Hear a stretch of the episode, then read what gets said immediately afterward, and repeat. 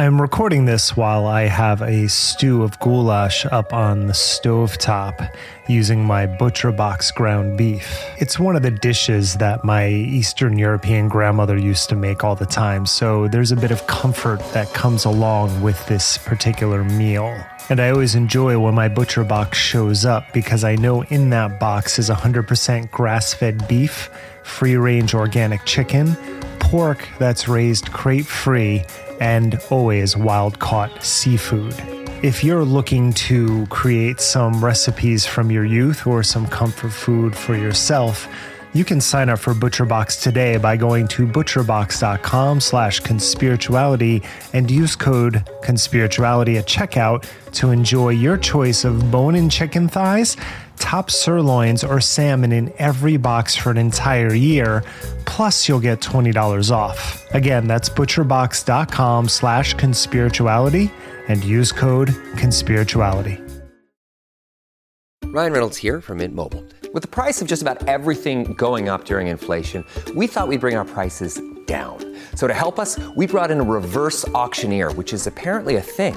Mint Mobile unlimited premium wireless. Ready to get 30, 30, bit to get 30, bit to get 20, 20, 20, bit to get 20, 20, bit to get 15, 15, 15, 15 just 15 bucks a month. So, Give it a try at mintmobile.com slash switch. $45 upfront for three months plus taxes and fees. Promo rate for new customers for limited time. Unlimited more than 40 gigabytes per month. Slows. Full terms at mintmobile.com. This episode is brought to you by Shopify. Whether you're selling a little or a lot, Shopify helps you do your thing, however you cha-ching. From the launch your online shop stage, all the way to the we just hit a million orders stage. No matter what stage you're in, Shopify's there to help you grow. Sign up for a $1 per month trial period at shopify.com slash special offer, all lowercase. That's shopify.com slash special offer. Hey everyone, Derek from Conspirituality here, speaking for Matthew and Julian. We all hope you're having a great holiday break, no matter what you celebrate or believe in. We are taking some time this week with our families, as well as doing the final edits on our book, Conspirituality, which is out in June. The pre order link is in the show notes here, as well as all of our social media links and our Patreon link, where today's episode originated. It is The Courage to Heal Part 1, which was part of our early access series. We'll be dropping Courage to Heal Part 2 on Saturday to complete out the year. So, again, thank you for all of your support, for your feedback, for listening.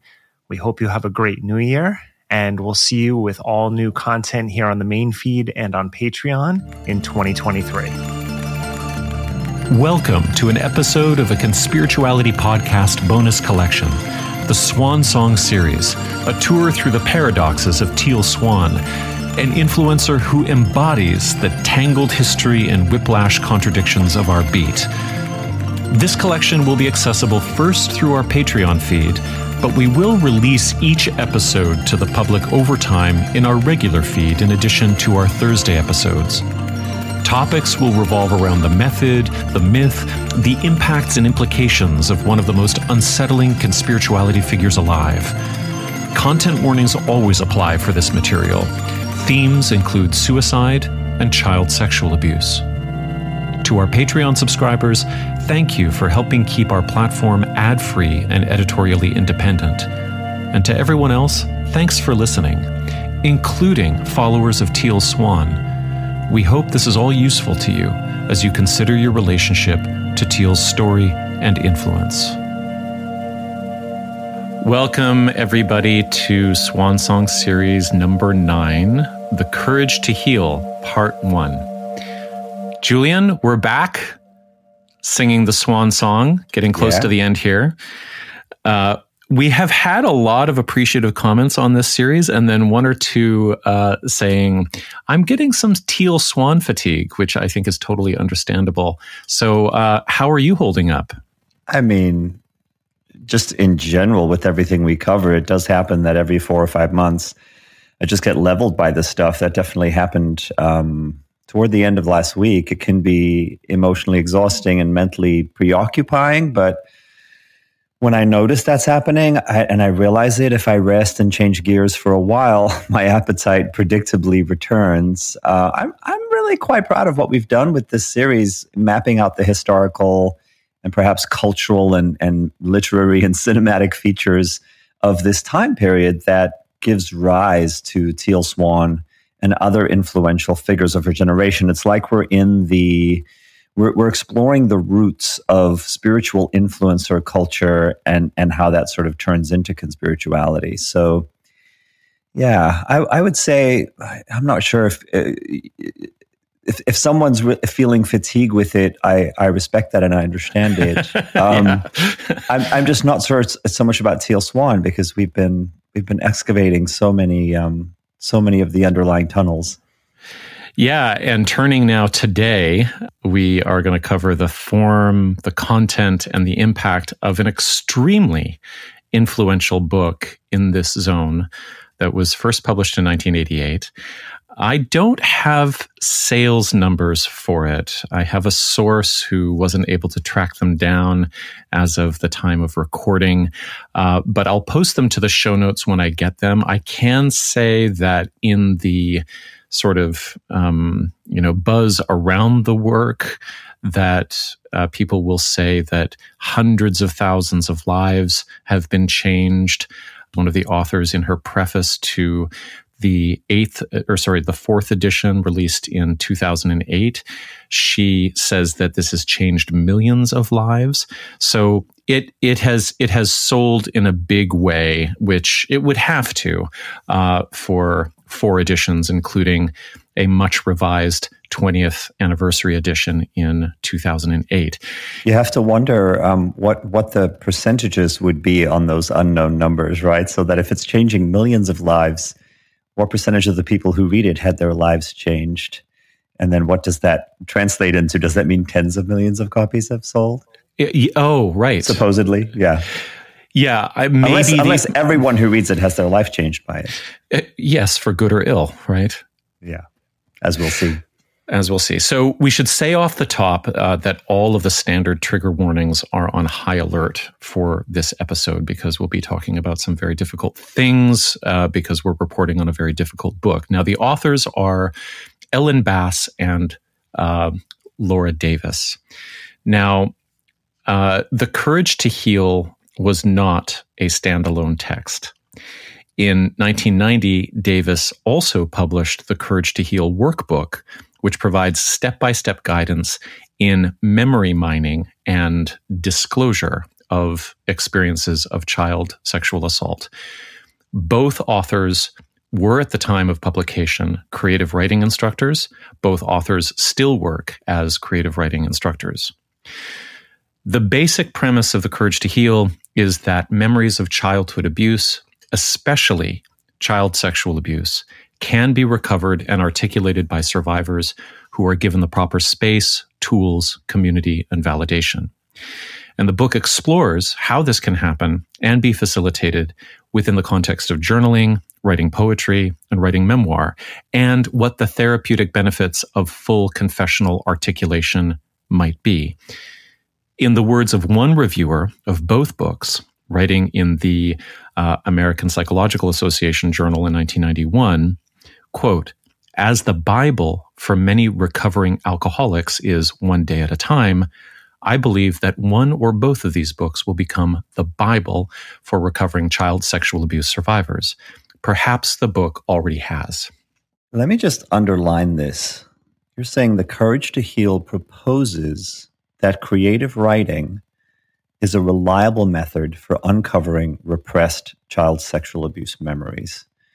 That's that's big on the face of it. I, I want to also make sure we clarify here. When you said step by step guidance in memory mining, that's that's your phrase, not not the not it, it is. It is. Yeah, okay. Mine, mining is my phrase. Um, okay. I mean, the the the practice or the discipline that emerges in relation to books like this is called recovered memory, right? I want to tread really carefully with this episode because at least two things are disturbingly true at the same time when we're talking about this book. So, number one, without a doubt, countless people mostly women, describe this book as having powerful positive impacts in their lives. They describe finding it at a time in which they were trying to make sense of the shameful and traumatized after effects of familial abuse. They describe it relieving loneliness, providing validation, and holding out the promise of a community and eventually a society in which the internal and external taboos against speaking the truth of one's condition seem to finally lift. I've got one anonymous reflection from a colleague I'm going to get to at the end of part two, where what they say is that, quote, I think this book saved lives, unquote, because it was a lifeline for those who believed they were alone. And because it dropped into their lives at a vulnerable time when no other resources were available or even conceivable. And in the case of this colleague, it dropped into their lives at a transitional moment before they were able to access licensed therapy. Now, here's the second thing that's true about this book Bass and Davis created a doorway between the needed and legitimate psychotherapy of recovery and the stressful and feverish realm of exaggeration that can lead to moral panics. They are writing instructors, let me underline that, not mental health practitioners or forensic psychologists. And if you are looking for the most impactful story or poetry, because that's your job as an instructor to help people develop such things, you may find yourself promoting versions of events that reflect your desires more than they reflect reality. And acting out of the rigid ideological assumption that the memories of their students and mentees must be accurate, Bass and Davis fated their book to equalize all stories and relativize all evidence. And the result is the simultaneous promotion of resources that present wildly different standards of integrity including the braiding together of New Age and Buddhist self help literature with books like Suffer the Children by Judith Spencer, which is firmly in the category of Michelle Remembers. Unfortunately, when criticized for their inclusion of satanic ritual abuse as a category they were helping people remember truly in detail, they kind of doubled down but not with any evidence that ritual abuse or satanic ritual abuse was real, but with the insinuation that those who asked for evidence may themselves be attempting to cover up the reality of satanic ritual abuse. Oh, wow.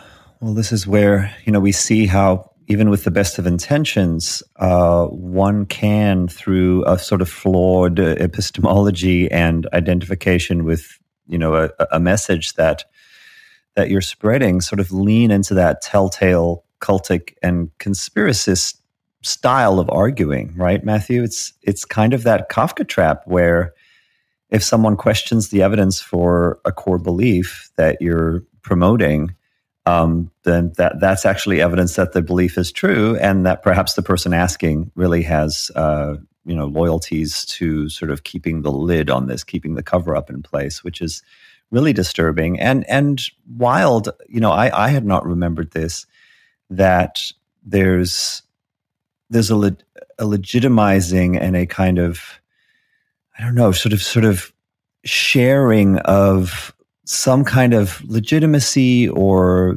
mainstream sense of holistic or integrative mental health by by aso- being associated with Buddhist texts and and self help texts and you know that that whole field where you have people like Jack Kornfield, for example, um, becoming quite popular. Well, as we'll see, I don't know if this is in part one or part two, but Jack Kornfield is actually listed as a resource in this book opposite a page that lists a bunch of satanic panic resources. So things get very, very tangled. The book is almost um, a bookstore in itself, in which you can access um, satanic panic materials, and then you can access uh, Pema Chodron. Oh gosh, I mean, it's it, it's not a it's not a kind joke to make, but it's a little bit like choose your own adventure, right? Where wherever the wherever the um, whatever's material is coming up for you in this creative process, well, here are the different types of, of uh, books that might support you. Exactly. Yeah. So between these two realities, so this book has many people who say that it saved their lives, it helped them enormously. And we also have a lot of evidence that it ripped people to shreds uh, because it pushed them into um, assuming the reality of memories that may not have been accurate.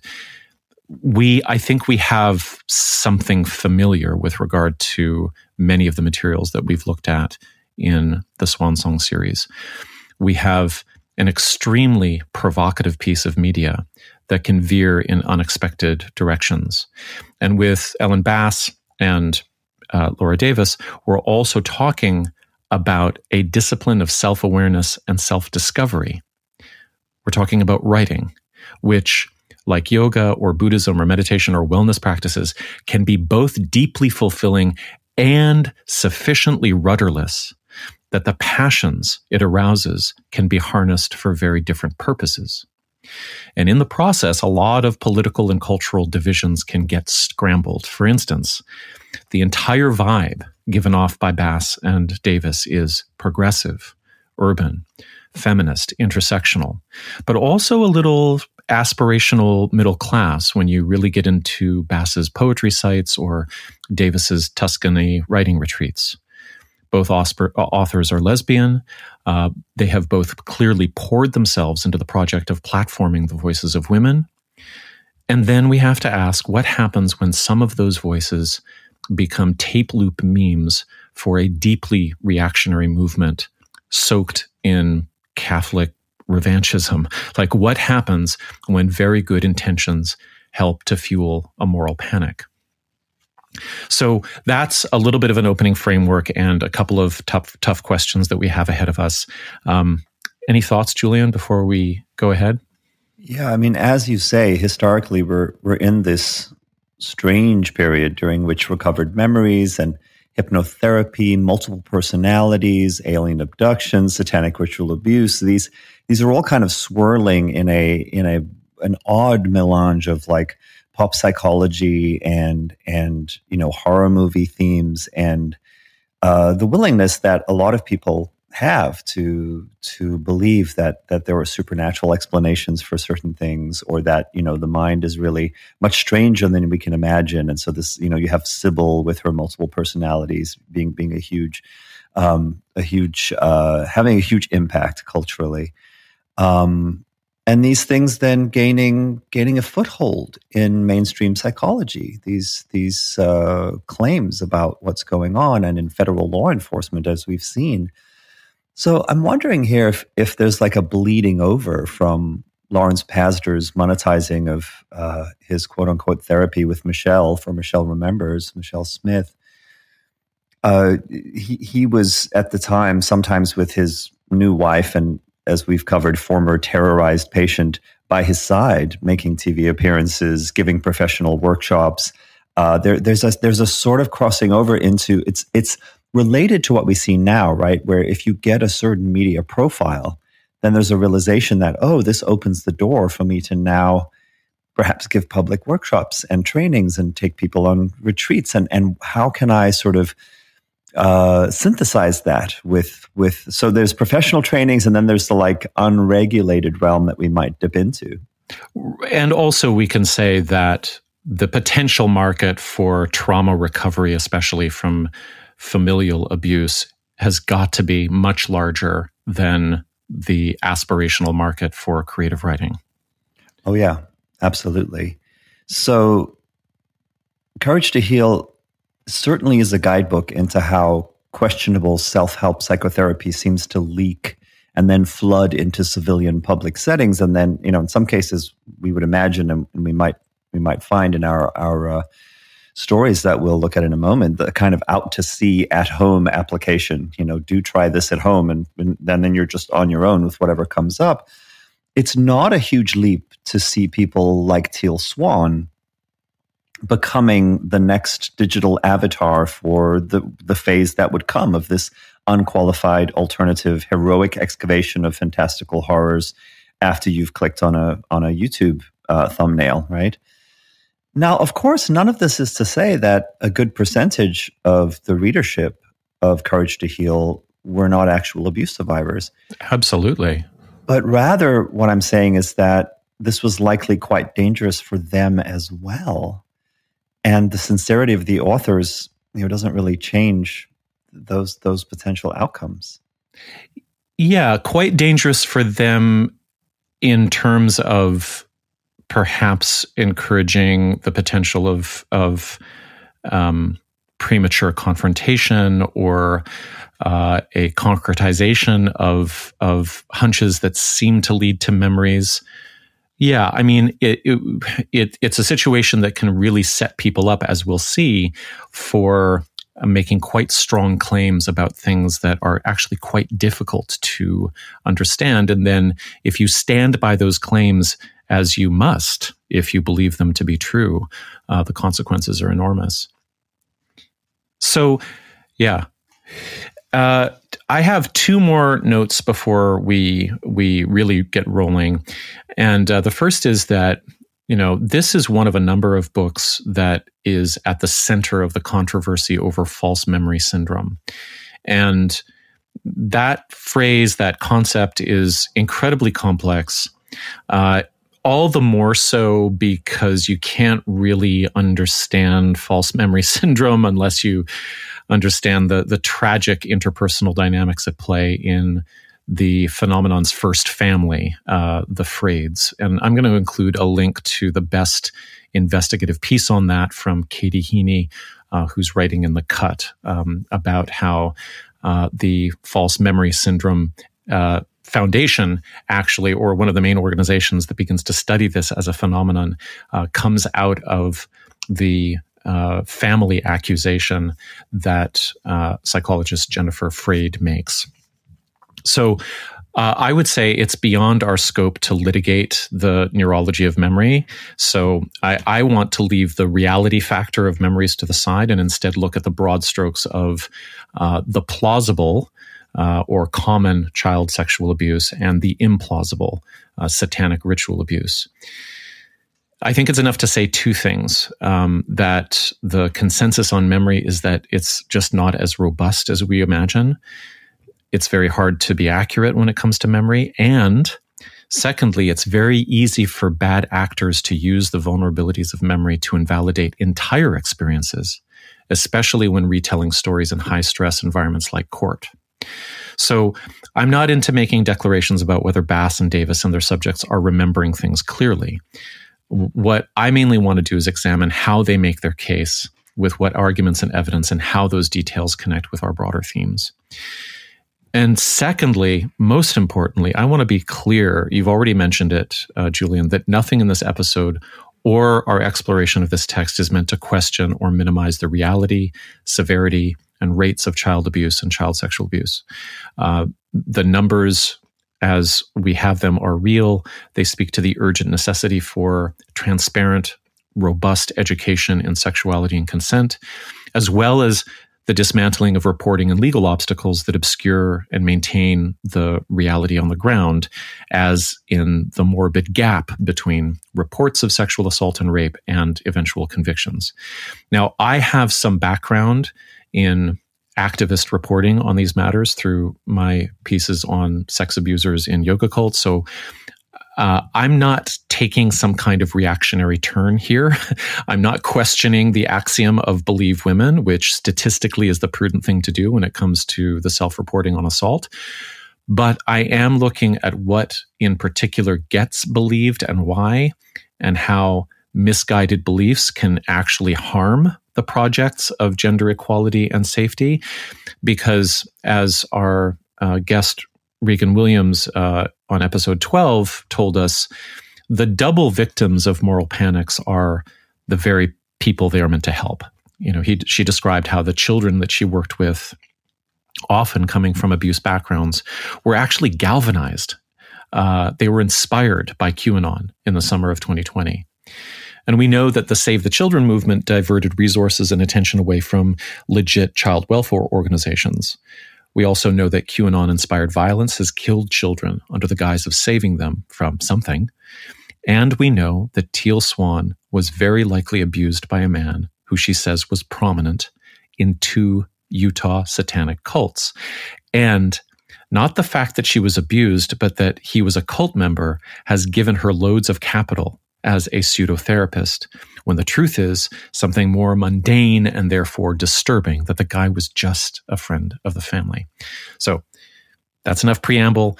Um, Julian, I think we can start with you being somewhat of a primary source uh, that we can, you know, question here because, as you related in the first episode of this series, the Courage to Heal was a semi required text in the YTT that you did with Anna Forrest. So, can we start there? Yeah. I mean, this was all so long ago. We're talking about 1994 through 1998 when I was really getting deeply involved in that community and taking that training. Um, there were so many books. There were the, actually it was it was one of the first trainings that she had done. And so we had these massive binders that had photocopied, you know, tw- between 10 and 30 pages from different books all together in this big, fat, thick binder. Uh, part of the culture, as I've touched on before, was that Anna Forrest held at the time this belief that she would talk about openly that Forrest Yoga Circle attracted people and this would mostly be women, with sexual abuse histories, even if they did not know that that was why they were walking through the door. And, and therefore, that her workshops and her trainings were a way of uncovering and healing these memories through the body so as to become spiritual warriors who then could help others is sort of the narrative that that leads into teacher training. And I and I think a sincerely held one based on this faulty premise that um, that these these memories are buried they're repressed you can access them through x x y or z process and that far far more people than anyone could ever imagine actually have these deep repressed memories. And that was certainly something i was uh, i believed in at that time as a result of being in that community. Um, there there were several authors in this general field that we've started to map out who did come and give workshops. Maybe not several, but a few. Uh, I can't remember who they are because I didn't really know them at that time. I know that Bass and Davis did not. Oddly, something I, I, I just remembered, speaking of memory, is that Anna would also talk sometimes about having altars which was just so far out to me that I didn't really take it seriously and it just went over my head. But now I'm, I'm remembering that. And she actually had someone she was dating for a while who there was talk of him having these alters, which are, which is what it, within that community people would refer to their multiple personalities. Um, so, so there's overlap here with this, this notion too, that the, the traumatic memories you're recovering, can be held by different aspects of self that that have split off. And in certain states you can speak as that self and maybe your body language changes your voice changes and you have access to memories that your everyday self would not have. And your disciplines in the yoga studio or in breath work or in body work or something like that might give you different types of access to different alters. That's part of the that's part of the idea yeah yeah, I mean Anna Anna didn't employ breathwork or bodywork techniques, but but yeah, uh, maybe a Native American ceremony of of the sort that she that she practiced, which I don't think she really um, she really facilitated. There was a sense she had of being a student in that domain. Um, Courage to Heal was definitely in the mix. I, I wouldn't say it was a required text for the training, but I did have a copy of the workbook myself. Uh, it was a, a, text that was talked about within the within the community, a very small, tight knit community. I do remember writing responses in the designated areas of the book in in pen. You know, it had little blank squares where you could you could uh, write your answers to the exercises. And look, the thing about all of this for me, I mean, there's two things. One, you you were talking about earlier, uh, the dangers, right? Uh, you were saying coming too soon to some kind of conclusion uh, in terms of what, what you think a, a memory might mean and, and confronting family members. Certainly, I did both of those things.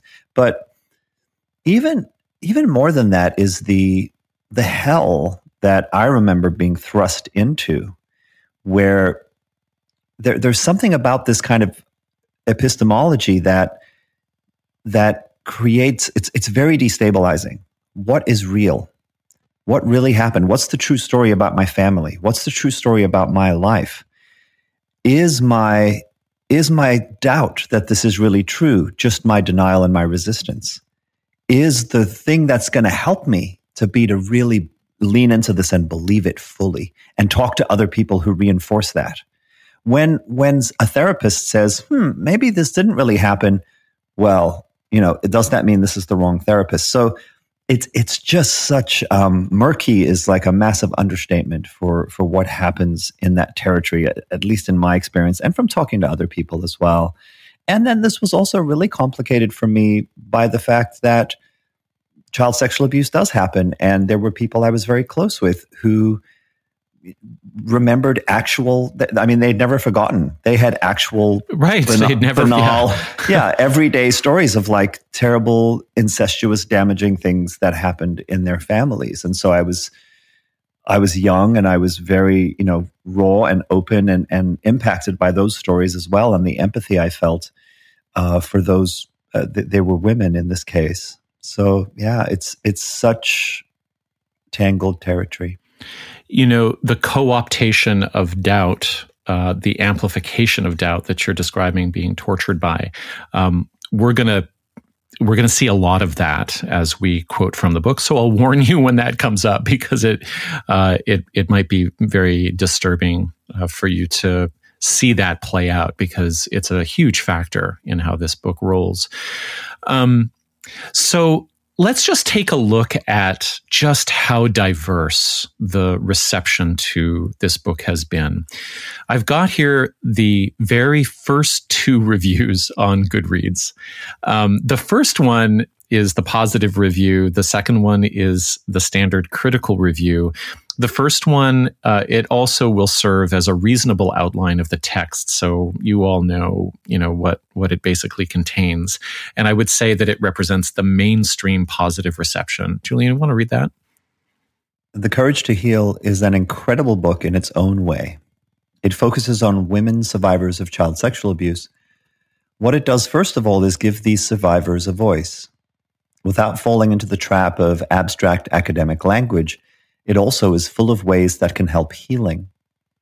In the chapters, the authors give information and suggestions through the different stages from trauma to healing. Part one, Taking Stock, Taking Care, deals primarily with recognizing the damage and using survivor skills to make it through the day. In part two of the book, you find detailed information about the different stages of the healing process. Part three, called Changing Patterns, is all about building the survivor back up into a much more complete woman who might experience the whole emotional spectrum and be able to live a better life again. In part four, you can find information for supporters. Part five tells the stories of survivors. The last sections include poetry and a vast number of bibliographical entries covering books, videos, online resources, and organizations. What makes this book so incredible is the vast amount of information combined with the tragic stories of survivors of child sexual abuse. Whether you're looking for a self assessment, advice on how to talk and how not to talk to a traumatized girl or woman, advice on healing, advice for family members and those willing to support survivors, or something else, you'll probably find something to work with in the courage to heal. The topic of child sexual abuse is shocking, and the authors Ellen Bass and Laura Davis managed to express support and be real about the topic without sugarcoating any of what is happening. Survivors sooner or later need a clear language to help them how to tackle trauma. It's in the text. And at the same time, they need validation and support. Bass and Davis manage both. Thank you for this book. The very next review gives the common criticisms. It says, This book is notorious for having helped to launch the recovered memory therapy craze, which played into the spate of alleged incidents of satanic ritual abuse of the late 80s and early 90s. Neither author has credentials or expertise relevant to psychology, therapy, or sexual abuse. The book was not based on any solid experimental evidence or psychological studies. Some of the case studies included have been discredited, such as the one taken from Michelle Remembers. Memory psychologists such as Elizabeth F. Loftus and Carol Tavris have refuted the notion of repressed memories. Though memories may be recovered, there is no special mechanism that keeps them repressed or any way of determining their validity without corroborating evidence. Uh, RMT, recovered memory therapy, is currently considered patent quackery in the psychological disciplines. This book has caused irreparable damage to many people's lives. You know, I just just hearing some of those criticisms. On the one one hand, it really makes me realize like this is not that far afield from Freud you know this is this is this is in the lineage of the freudian notion that there is a deep unconscious in which repressed uh, memories and emotions that we don't know how to deal with are stored because they tell us a story about our family that we don't want to accept. And at the heart of that story are these complexes the the oedipal and, and electra complexes that he describes that are really the source of all human neuroses. Um, and and it just strikes me that even when we get into Jung there's this there's this mysteriousness about the idea of the unconscious as being, you know, it's, it's almost has a, a supernatural quality where it's like you can't can't really ever say anything about it. All things could be true in the unconscious. Um, whatever comes up through your dreams or your active imagination or your writing exercises or your your experiential therapeutic process has to be taken seriously. And as you said earlier, it's all sort of on a on a relativist flatland of equal plausibility. You know, seeing these two reviews, one after another, also gave me this thought. I didn't put it into our notes, so I'm just sort of um, off script here a little bit. But I was thinking that there seems to be a category of book in the landscape that we that we study that is particularly prone to echo chambering. Um, because I don't understand. It's actually quite shocking that such a popular book can have night and day reviews, one and two on Goodreads. And what it says to me, and, and the thing is, is that I, I don't have the dates for those reviews, but that night and day response to this book was in evidence from the beginning the backlash to this text from the actually trained psychological community was immediate. Uh, and so was praise for the book. And so I'm wondering what it is about that particular piece of media that can survive such choppy waters, you know? Like I'm thinking about how um, you know, uh, is it Jared Diamond whose books, vast historical books like Guns, Germs, and Steel and stuff like that, they've they've gone out of fashion. I think they've been, uh, I think they've been criticized from a number of different angles, but people will still be enthusiastic about a book like that or books like that, and yet it will kind of fall into history, right? Mm-hmm. Uh, in the midst of criticism that receives it into its appropriate landscape. But books like this seem to be able to carve out their own media um, domain. Uh, they seem to erect their own kind of walls um, of interpretation and praise and validation that you know, and as we see how Bass and Davis respond to the criticism, uh, we'll see a little bit from the author's perspective how that happens.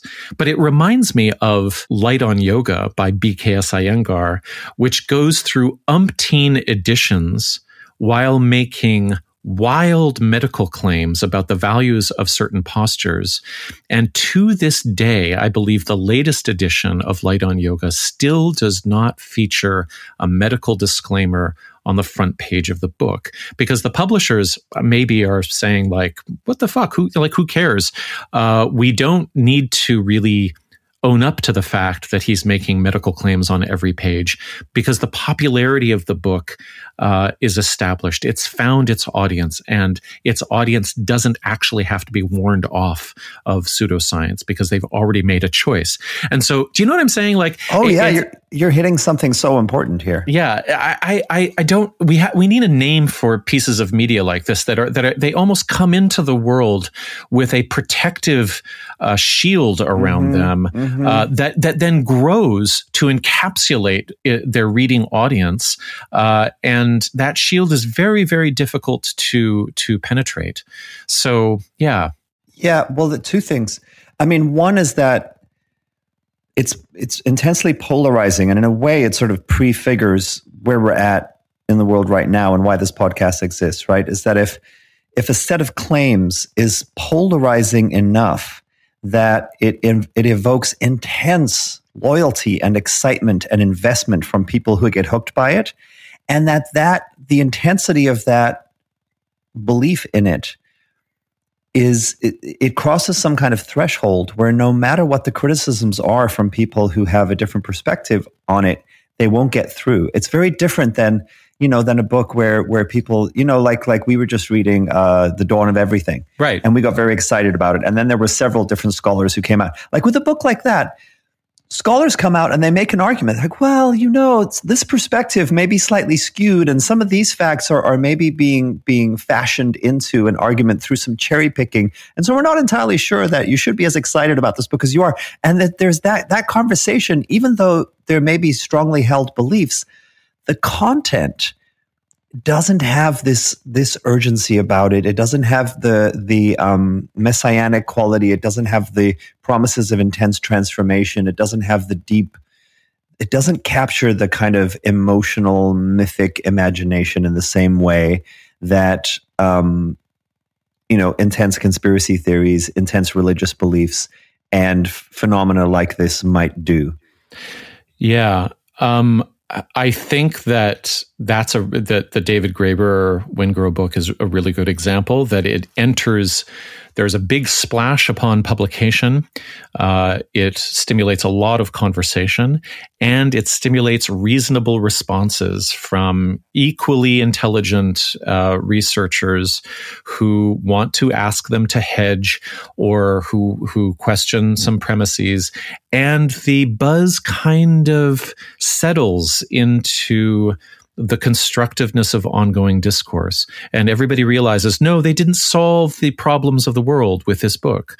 Uh, they didn't come to some sort of final answer. But I'll tell you, the the author that that is putting out, and this is why I think I'm describing maybe simply pieces of media that are artifacts of the bodies of charismatics. They're like um, they're like uh, amulets or they're uh, relics, actually. Yeah, fetishes. I think is also the term. Yeah yeah, so so 12 Rules for Life by Jordan Peterson is exactly this type of book where everybody who loves it will not be exposed to its criticisms somehow. It will remain uh, a sort of parasocial, charismatic experience, communal experience that they have with the ghostly body of Jordan Peterson. Mm, yeah, that's well said. The thing that I that I left out in what I was just saying is that what ends up happening, and, and, and you don't see this as much in, in terms of academic work or work that is grounded in, in something more methodological. What happens is that the passion of the people who are in a conversion experience with this new piece of media, and this is the case with Teal Swan as well. Totally. That's that's the, the charismatic conversion experience means that then any criticism no matter how soundly reasoned. And in fact, the more soundly reasoned it is, the more it sounds the alarm of like, oh my God, this actually could be incredibly toxic and dangerous for people. The more the retort, just like you, you noted earlier, is you're only saying that because you want to cover up the truth. You are, and, and, and, and, there's a piece of this as well that has to do with the, the flawed epistemology that creeps in when you start making claims that are that are unfalsifiable, right? Which is that you're just a scientific materialist. You you just believe life has no purpose.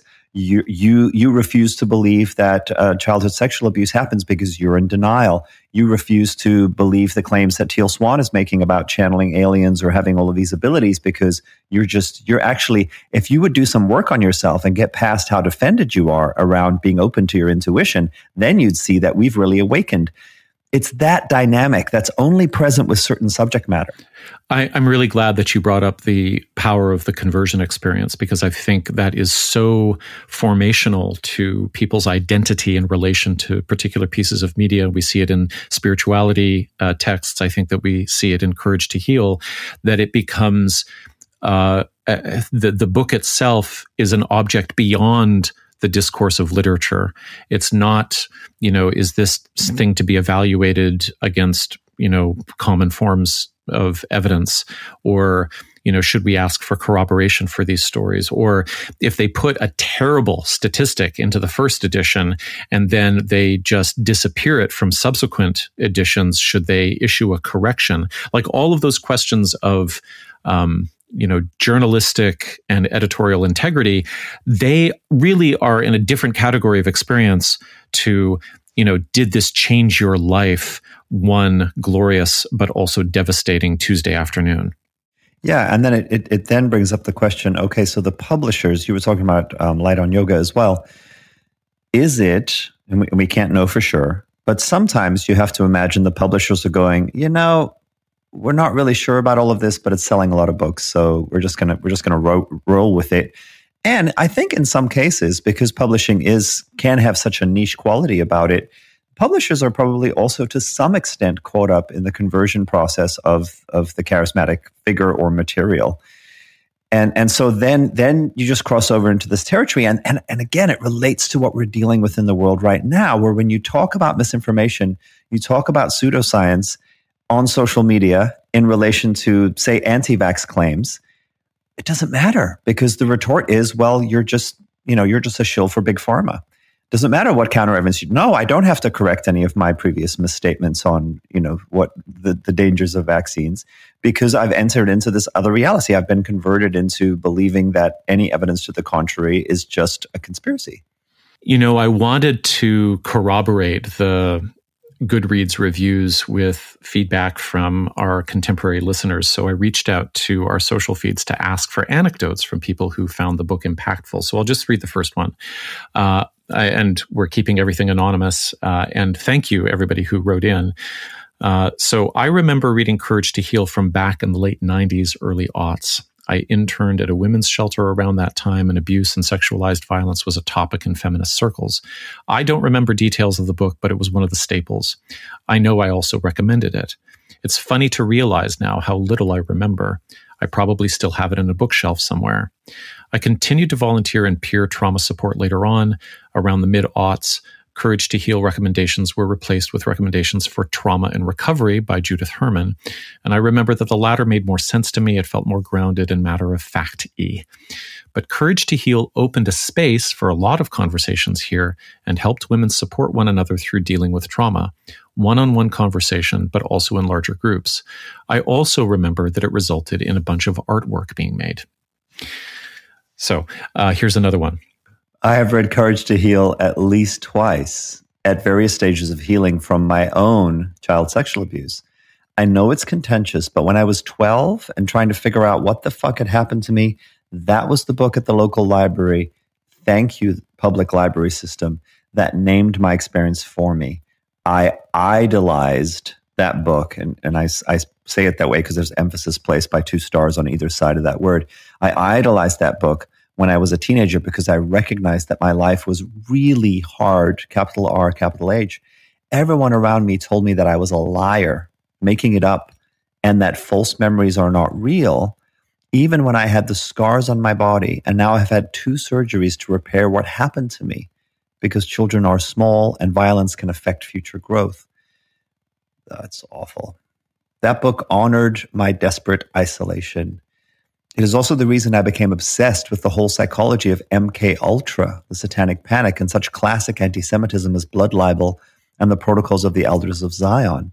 I discovered Madame Blavatsky, Aleister Crowley, and their influence.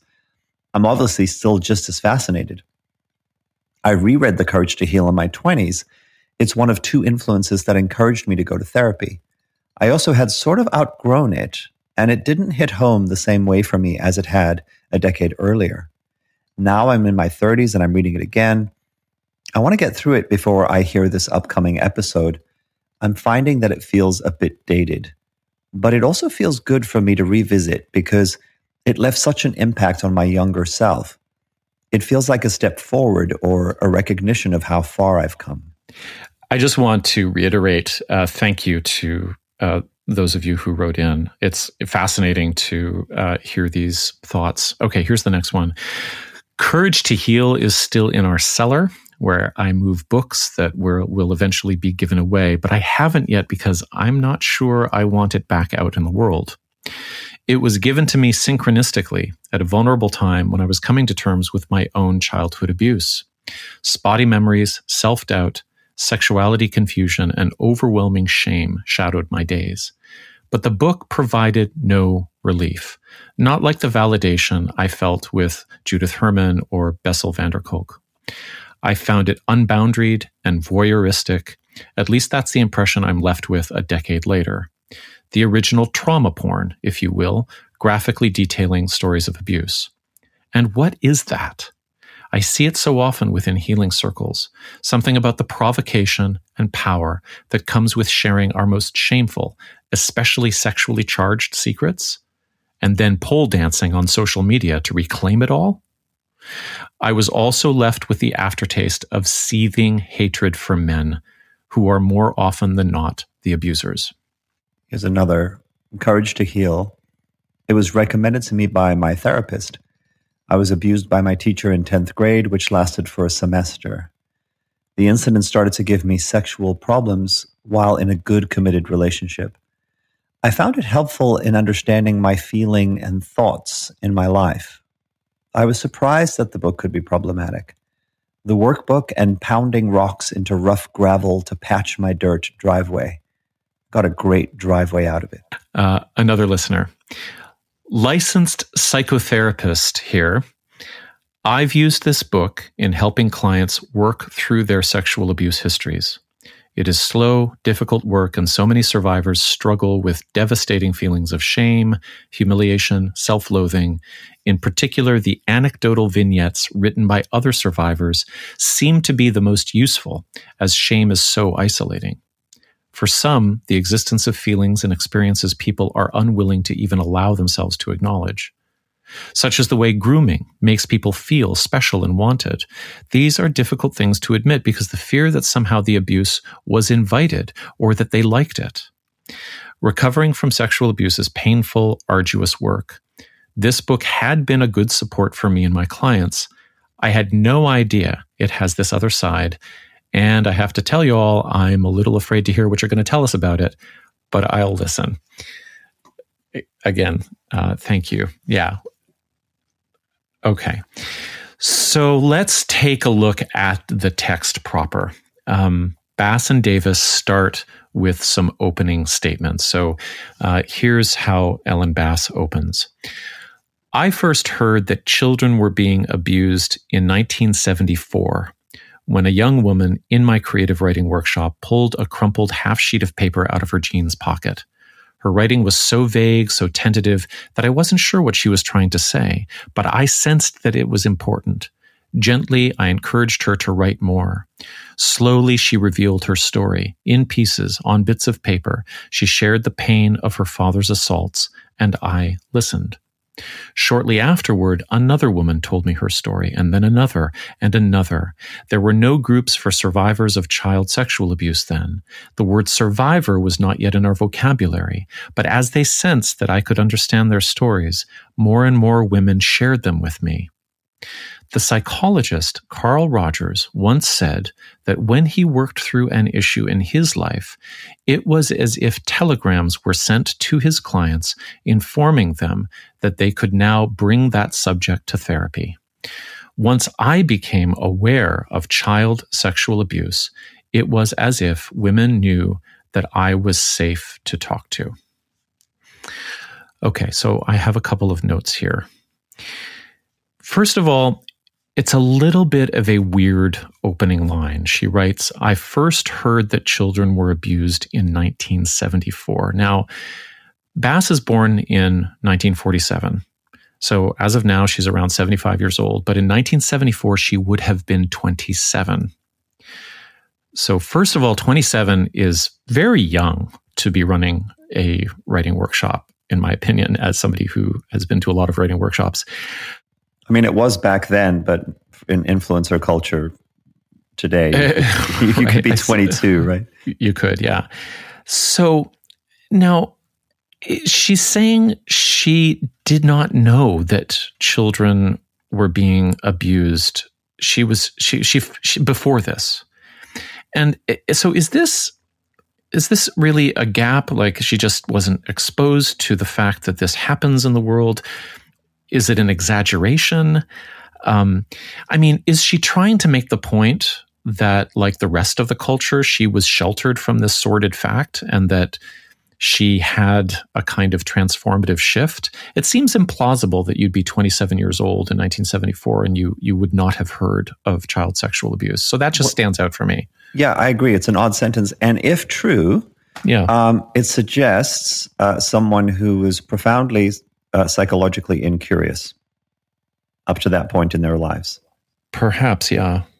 Right. I mean, I mean, to, to have, to have completely like, oh, I'd never even heard of that, or or thought about that, or had conversations about that. Yeah, that and that I'm writing a writer's workshop, and I hadn't heard of Freud. Yeah, uh, I was right. I was writing poetry, and I hadn't. I mean, she doesn't say what she was familiar with, but I mean, like basic Greek mythology is mm-hmm. going to give you is going to give you sexual abuse and incest stories. Well, yeah, and if you're if you're guiding people in groups into writing very personal stories, it seems like you wouldn't have to do that for too long before a story popped up that had some of this content for sure. Yeah. Now, I want to turn, I think this is a very small section, and we're going through a very small, with a very fine comb here, but I think it's really important because they both, to their credit, they lay their cards on their table, on the table with their openings. Um, and I want to focus on the, on the comment about Carl Rogers. It's quite strange because she is not identifying as a child sexual abuse survivor.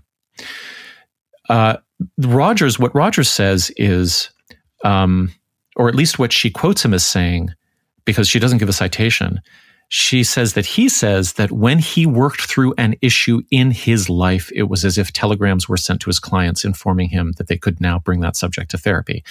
But she wasn't working through this issue in her life. She was just hearing about it from other people. And so there's some real merging going on here with the subject matter uh, she's identifying as it she's by, through this analogy she's identifying it as being part of her own sort of background. And i understand that from the perspective of creative writing. That's like really really uh, uh, good skill to have to be able to merge with your subject matter. But it's exactly the wrong thing that you want to be doing or the the, the thing that you don't want to be unaware of if we're talking about a therapeutic context. Well, it, and it's also an, an, almost exact echo of what I described with Forest Yoga Circle. This is a place, this is a beacon that draws in people who have sexual abuse histories, even if they don't realize it and don't realize that's why they're coming here for help with that. There's a magical thinking here. For well, there's the blurring of the line between you know just because I've read Carl Rogers, you know now suddenly I, I have I, I maybe like him, I'm in a, in a therapeutic role, right? Um, but then there's also this magical thinking that says once once she's become aware of the issue because in Roger's case he's saying once he's worked through the issue himself right then magically and and I get this like like I understand there's a metaphor here that that maybe explains some experience that people have in their lives but nonetheless it's still magical thinking that somehow there's a message that goes out in, through the through the um, universe on on the radio waves that then tells other people, oh yeah, you can you can come in um, if you have this issue because this person can handle it. But she's, as you're saying, she's not claiming she's worked through the issue. Just that once she's become familiar with it, then suddenly it's everywhere. She's a magnet, right? Yeah, and that's actually more of a description of motivated reasoning and priming and and um, uh, oh, what's it called? Uh, confirmation bias, right? Than than anything else. Now she goes on to describe in this introduction uh, that she pivoted uh, her writing workshop work uh, to form a group that did work under the title "I Never Told Anyone." She also says that her training, she admits that she's not a licensed uh, counselor or psychotherapist, but she does say that she has training uh, as a counselor that has come th- simply through practice. But then she also says that she's trained with other therapists that she respects. She doesn't give details there. Then there's this quote, quote, but none of what is presented here is based on psychological theories. The process described, the suggestions, the exercises, the analysis, the conclusions, all come from the experiences of survivors. Which actually isn't true because she herself is not a child sexual abuse survivor. She set up a workshop. So unless she's completely democratic, she's letting the participants of the workshop actually come up with the mm, exercises mm, and the suggestions. That's right. That's then right. actually, that's that statement is false. It's just false. Yes. It, it, didn't come from the experiences of the survivors. Yeah, and it puts her in some sort of uh, transparent leadership role where where she's just she's just perfectly kind of transcribing and channeling what's happening with with these people, and it also sets up the the, the central fallacy that's so common in, in the circles that we've moved in, which is that there's this there's this gap between intellectual, in this case, psychological theories, and then the actual experience of being on the ground, dealing with the real stuff in a way that people, you know, those ivory tower academics could never really understand because we're kind of doing the real work and we're, we're discovering the real truths she ends on a metaphysical note that uh, I think flags at something that we'll get to in part two that I find probably most disturbing, more disturbing than anything else in this book. And this is the um, blurring of the line between therapeutic intention and creative aspiration. This is what she says quote, I want to see us uh, through this process all become whole and not stop there. As we become capable of nurturing ourselves and living rich personal lives, we are enabled to act creatively in the world so that life can continue. The eucalyptus trees, the narcissus, the sunfish, the squirrels, seals, hummingbirds, our own children, unquote. Wow. So that she's is, not running it. She's not running it. She's, it's not a creative writing class, Julian. Mm-hmm, it's mm-hmm. not just that she's helping people uh, excavate their memories of child sexual abuse. It's that once all of that has happened, mm-hmm. the world can be saved, mm-hmm. including all of the sort of thousand points of light that she sees mm-hmm. around her in the natural world. Like, in fact, the implication is that without this world, without this work, the world is dying. Yeah. Yeah. The world can be restored. Somehow, the world of nature, as she describes, and it's interesting that she chooses the narcissus flower. Um, through this, through this grandiose kind of, kind of uh, messianic. You caught that, right? You caught yeah. that. Yeah. yeah. You caught yes. the flower. Yeah. Somehow, in this, in this grandiose, uh, messianic um, voice, that the natural world in all of its wholesomeness and goodness is dependent upon us doing this deep, this underlying work that is what sustains reality itself. It's, it's right. Yeah, it's the mud and the lotus, right? Okay, so turning to Davis, uh, because her introduction follows straight on. Davis begins her story with a disclosure that she is a survivor of incest and that speaking with Ellen Bass at a crucial moment was fundamental to her turning a mental health corner. So they have a very, very close and, um, you know, I would say it looks like complex and bonded relationship. in the conversation that she remembers having with Bass, Bass uses an expression that I think we might be familiar with. So Davis writes, over and over, Ellen repeated those simple phrases. It wasn't your fault. I believe you. Healing is possible. You're going to make it. You're going to be okay. I expressed every doubt I could think of. Then I made up some new ones. I knew other survivors didn't make up this sort of thing, but I was the exception. I'd always been the exception all my life. You can fight it all you want, Laura, she said finally, but the door's been opened and you're in the healing process whether you like it or not. There was a long silence. Then I said, Isn't there any way out? The only way out is through, honey. I'm sorry. It's hard to hear the almost perfect uh, repetition of Lawrence Pazder uh, talking to Michelle and of Michelle saying, I don't want to do this anymore. I had a dream. I got in a car. I drove the fuck away from you and this, the, this cursed project. Oh, uh, but no, you got to stay with it. There's only, there's only one way through. And whether you like it or, I mean, you know, talk about ironic and, and sort of, um, re reenactment, right? That whether you like it or not, this is what's happening. Awful. Yeah. Unintentionally so. Like like like Unin- really yeah. obliviously so. It's and it's and it's and maybe one of the things that is saddest to me or most tragic about reading this book, especially you know we get to eavesdrop on this very tender conversation between friends and the thing is is that once that gets crystallized onto the page as kind of a learning moment that then is to be literally applied to the reader's life. Uh, it all changes because in the moment in which they're actually taking care of each other, in which Laura's going to Ellen for some help and support, it really doesn't matter what the fuck she says. Like he's she's just there and listening, and she's being a good friend. I mean, it it's not that it doesn't matter entirely, but it's like there's a difference between having a private moment with a friend about something that you're really struggling with and then turning it into an object lesson that ends up you know spinning out a thousand workshops.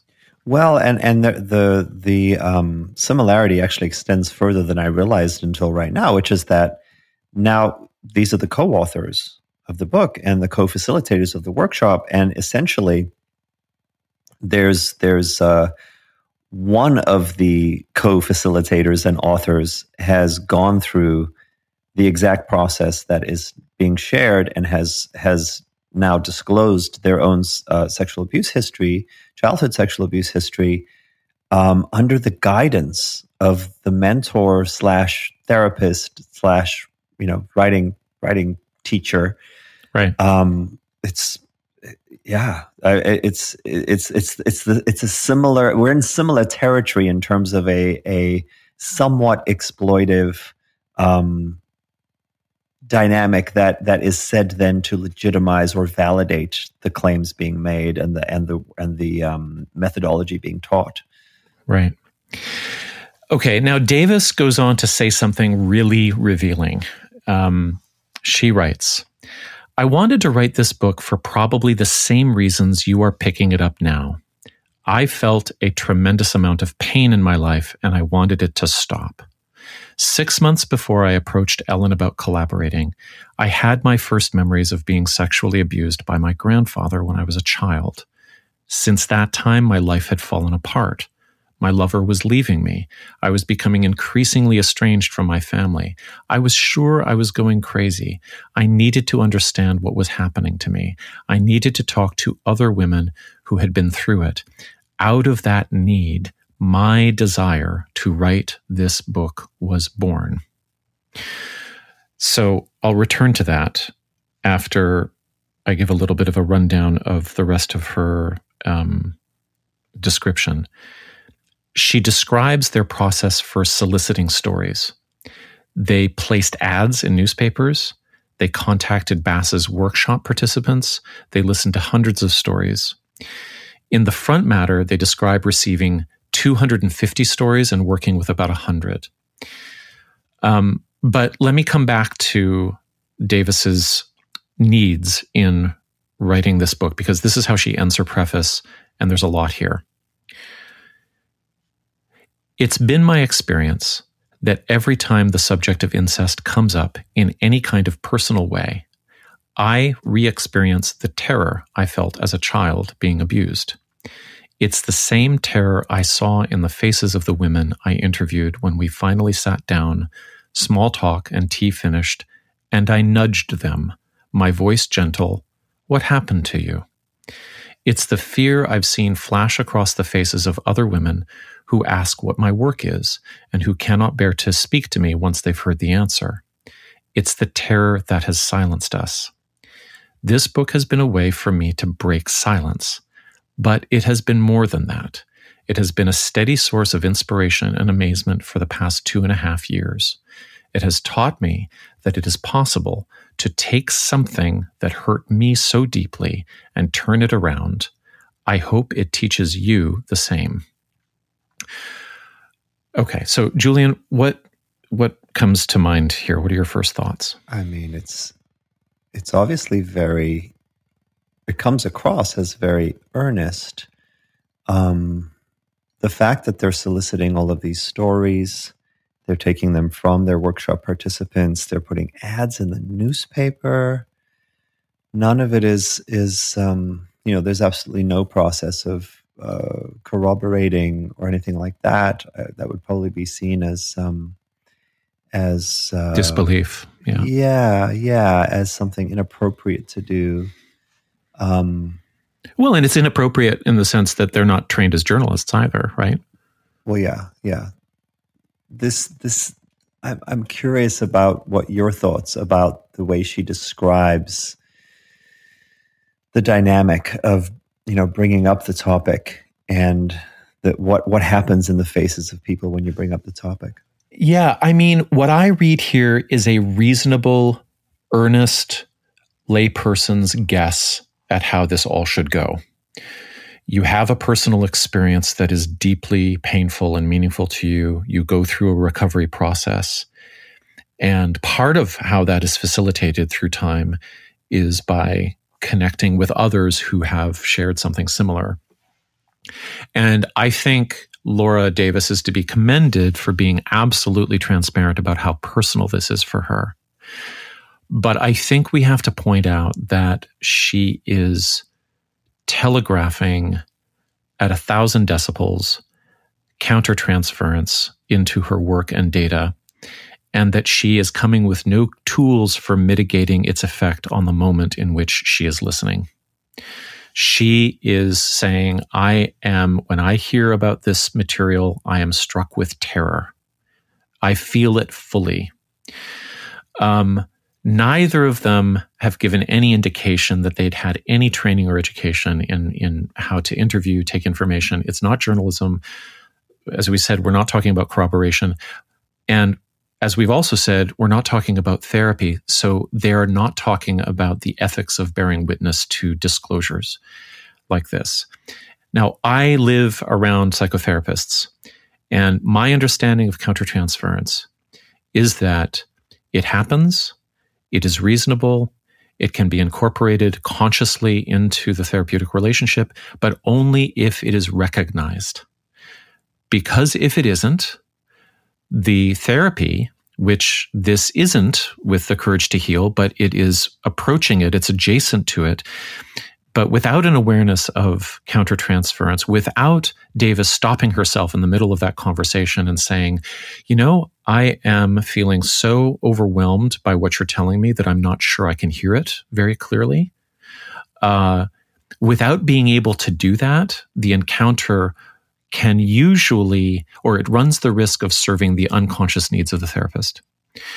And I think that what my what I understand is that someone with training uh, what they do when they realize that the client the interlocutor is speaking into a territory that charges them up. They have to notice it. They have to notice it so that they can, they can, pull back and reassess what their own objectives are, because those objectives can easily overcome in a very uh, unintentionally narcissistic way the needs of the client.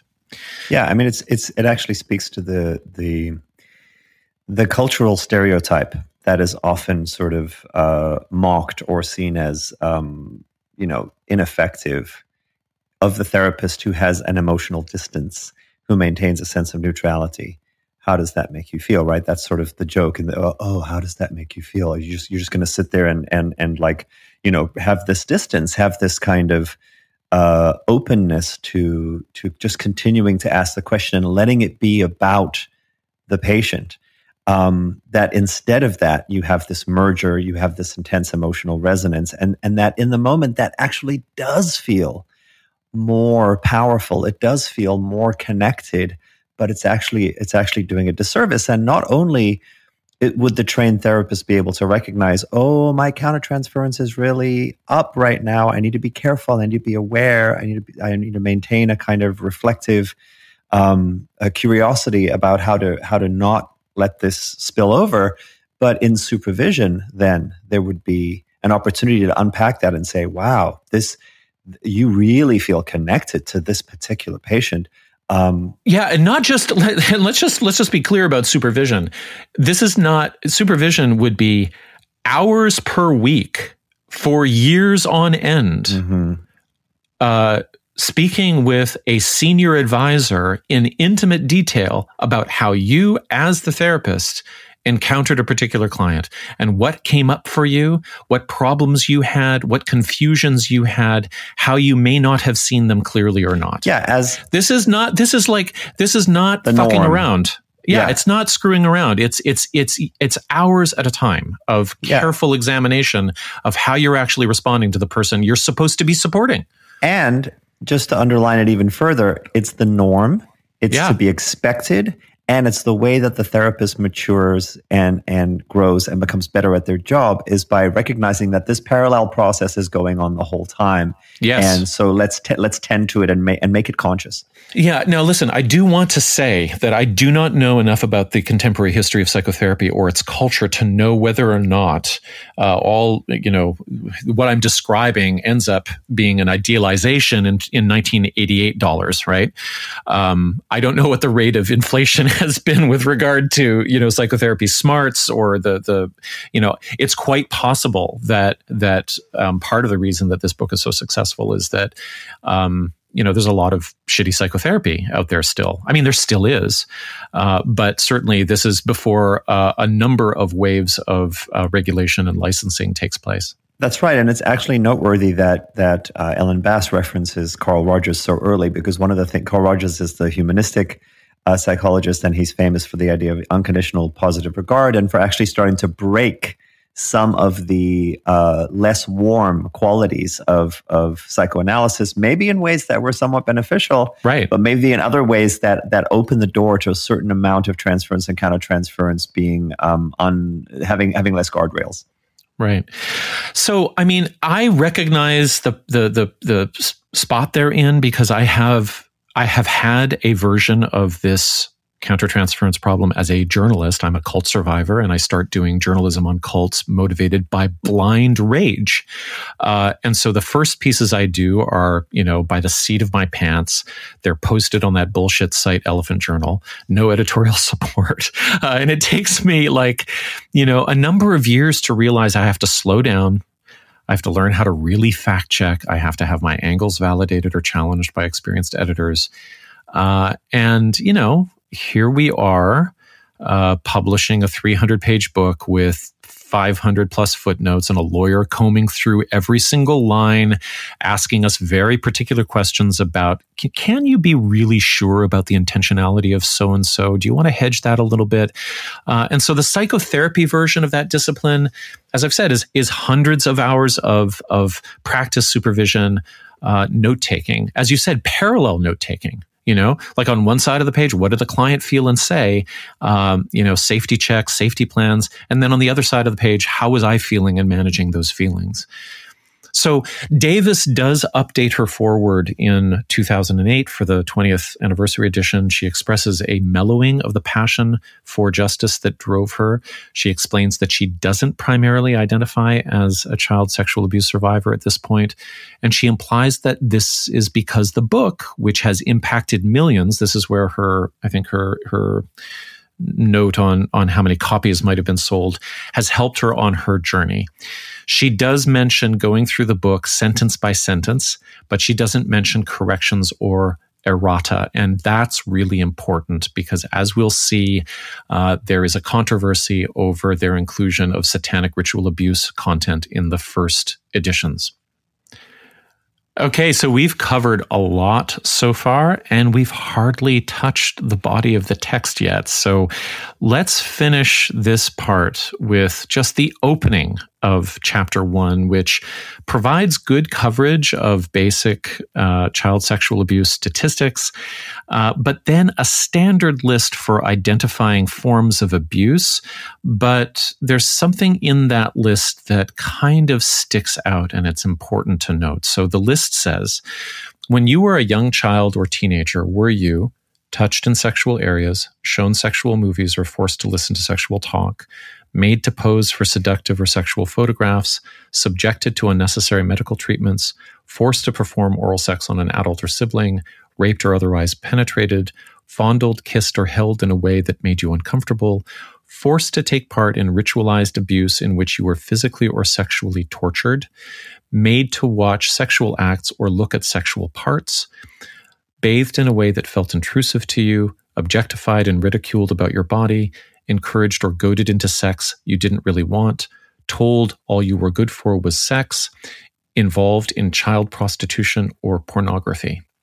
So there's one that stands out there. Did you spot it? Yikes. Just a little ritual abuse and torture right there in the midst of this list of everything else. Right. So that's the first hint we get of where this book might be going in terms of what it's going to allow into the Imaginarium. Now, at the bottom of that page, there's a very important footnote, and it might fa- sound familiar. So the footnote reads Between 500,000 and 1 million children are involved in prostitution and pornography in this country. This would be the US. A high percentage of them are victims of incest. C. Sex Work, Writings by Women in the Industry, edited by Frederique Delacoste and Priscilla Alexander, published by Cleis Press in Pittsburgh, 1987. Okay. Does that figure ring a bell for you, uh, Julian? Yeah, I mean, it has echoes of what we were hearing during uh, during the Save the Children period in 2020. Yeah, they use the figure 800,000. So between 500,000 and a million, we kind of, it falls right in the middle, is the figure that ended up getting boosted by the Save the Children meme, by Pastel Q. By Pastel Q, by the Underground Railroad, uh, and the QAnon summer of 2020. The real number is somewhere between 15 and 50,000 women and children in the US. The, the number 800,000 is a misinterpretation of uh, the, the, the number of, of children who are reported missing if they are missing for 20 minutes because they went down the street and they, they didn't check in with their parents. Now, to their credit, uh, Bass and Davis remove this footnote and the citation from their 2008 edition. However, no correction is offered. It's just removed. It's. I mean, it's like I want to. I want to just you know look into their eyes and say why when you say something like that and then you later realize that it's not true and you take it out is it that is it that any admission that some aspect of what you what you have put in this book is not true calls everything into question and so you're you're too scared to do that that's a really important point, isn't it? Because yeah. if your if your ideological premise is that we're going to believe everything that these people tell us and we're going to publish it not as if they are creative writing exercises, but as if they are memories that, you know, would be actionable, yeah. then yeah, how would you what would you do to admit mis- what would it mean to admit a mistake in your in your facticity? Well, and in this case you'd be saying, "Hey, it turns out that we may have overestimated the prevalence of this thing that we're that we're promoting. Yeah, you can't do uh, that though. You can't do exactly. that. Exactly. You can't do that. And again, it it draws the sharp distinction between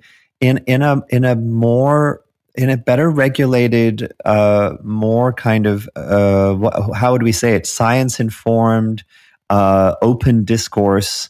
The, the you you actually gain legitimacy by correct right in, in journalistic terms. You gain legitimacy by saying, "Oh, our bad. We screwed up. We own it. We were wrong about this. We need to look at how it impacts everything else that we're saying.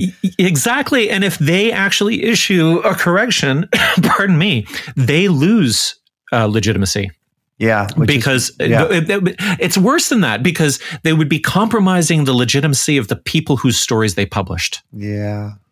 yeah. Which is an awful bind to be in, actually, right? Yeah. Yeah.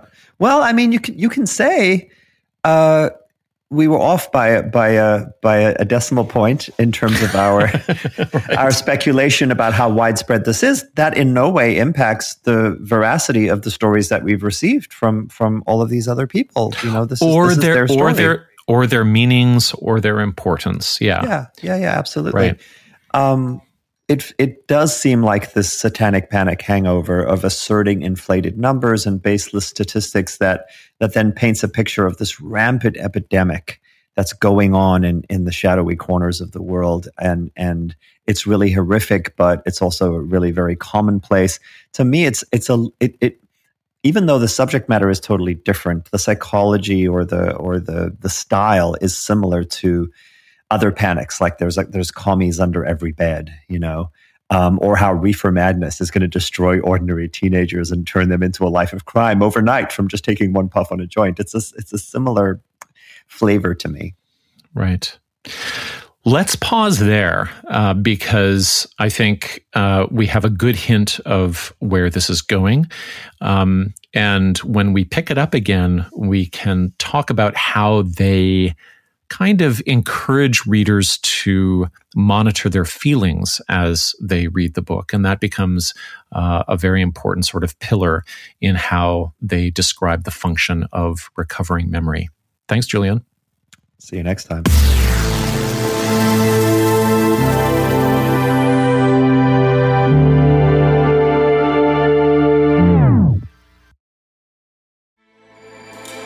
With everything you have on your plate, earning your degree online seems impossible. But at Grand Canyon University, we specialize in helping you fit a master's degree in education into your busy day.